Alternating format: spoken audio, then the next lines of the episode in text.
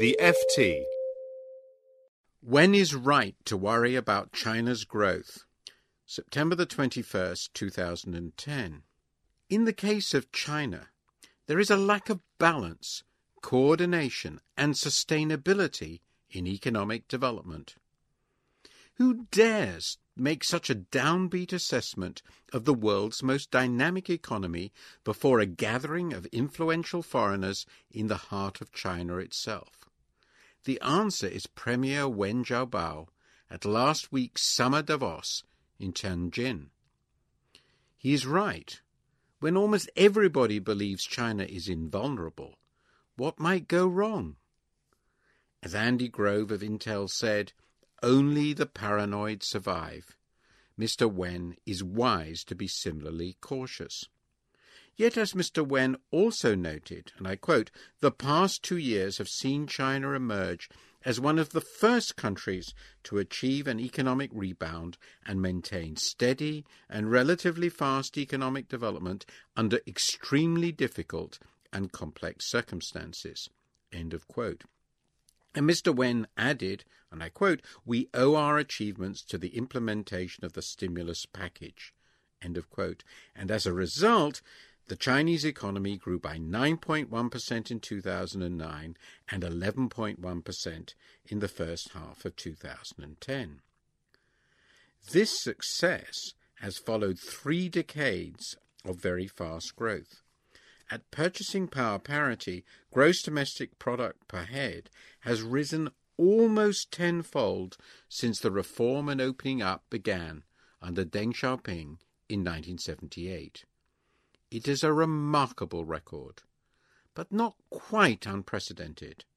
China's rate of catch-up on the U S is not so very different from that of Japan prior to the mid nineteen seventies and South Korea's between the early nineteen sixties and the financial crisis in nineteen ninety-seven. What is different, however, is the scale of the country and its initial poverty. China's G D P per head at purchasing power parity was a mere four percent of U S levels in nineteen seventy-eight. Even now, it is less than a fifth. The latter was the position of Japan in nineteen fifty and of South Korea as long ago as nineteen seventy-eight.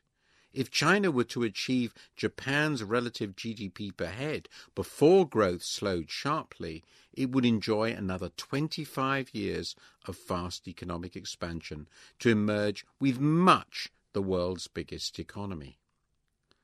What could stop this juggernaut? Some point to rapid monetary growth, credit bubbles, asset price overshoots and bad debt. But I agree with Jonathan Anderson of U B S, a respected analyst of the Chinese economy, that this concern is exaggerated. Credit growth is already normalizing. Mister Wen argues that the capital adequacy ratio and non-performing loans ratio now stand at eleven point one percent and two point eight percent respectively, both in safe territory. More fundamentally, so long as the government remains solvent and growth is sustained, the financial sector should be unable to create an unmanageable crisis. A rapidly urbanizing country with an economy expanding at eight to ten percent a year will grow out of shocks, not least by absorbing excess capacity. The most interestingly pessimistic view comes from Michael Pettis of Peking University's Guanghua School of Management. The characteristic of Chinese growth is that it is unbalanced, as Mister Wen himself notes. It is highly dependent on investment as a source of demand and driver of supply. It is, in a sense, the most capitalist economy there has ever been.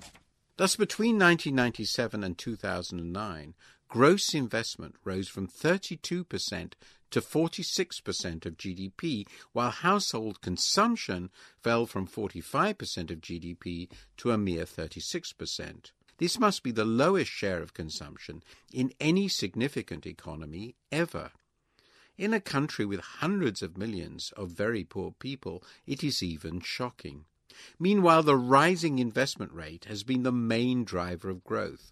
In the early two thousands, total factor productivity, that is, increases in output per unit of input, were also important, but the contribution of higher efficiency seems to have been waning. This, Professor Pettis argues, is simply a souped-up version, and I quote, of the Asian development model. This, Professor Pettis argues, is simply a souped-up version of the Asian development model we saw in Japan and South Korea in earlier decades.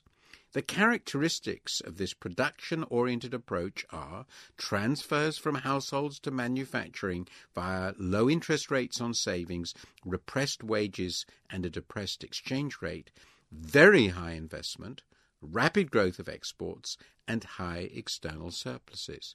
China is Japan plus. Its investment rate is higher, trade surplus is larger, rate of consumption lower, and exchange rate intervention far bigger. This has, of course, been an extraordinarily successful development model, but, notes Professor Pettis, it eventually runs into the constraints of, and I quote, massive overinvestment and misallocated capital, end of quote. He continues, and quote, in every case I can think of, it has been very difficult to change the growth model because too much of the economy depends on hidden subsidies. End of quote. Moreover, China's sheer scale will shift the price of imports, particularly raw materials, against it, so accelerating the squeeze on profits. In China, as we know, a rising rate of investment has been needed to maintain a given rate of economic growth. At some point, however, investment will stop rising and growth will slow. China will then face the Japanese challenge, how to sustain demand as the required rate of investment collapses. If, for example, the gross investment needed to sustain a ten percent rate of growth is fifty percent of G D P, then the rate of investment required to sustain six percent growth might be just thirty percent of G D P. With its massive dependence on investment as a source of demand, any decline in expected growth threatens a huge recession via this collapse in investment. One answer to such a crisis will be another government-driven investment surge, however low the returns on the additional capital. The more attractive answer would be faster growth of consumption. There is evidence of that during the past two years, but as Professor Pettis also notes, for consumption to grow consistently faster than G D P, household disposable income must also do so. Yet if this is to happen, income must be shifted from the corporate sector. That implies a squeeze on profits through higher interest rates, higher real wages, or a higher exchange rate. But that also increases the risk of an investment collapse, with dire consequences for demand, as already discussed. So as Professor Pettis points out, in China, and I quote, growth is high because consumption is low, end of quotes.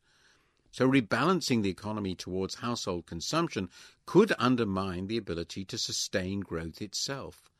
If so, China is on a high investment treadmill.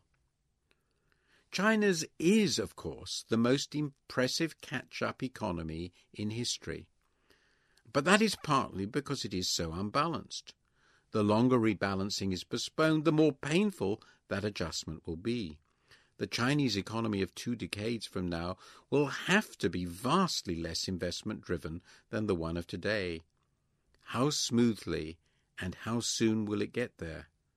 These are huge questions. For more downloads, go to ft.com forward slash podcasts.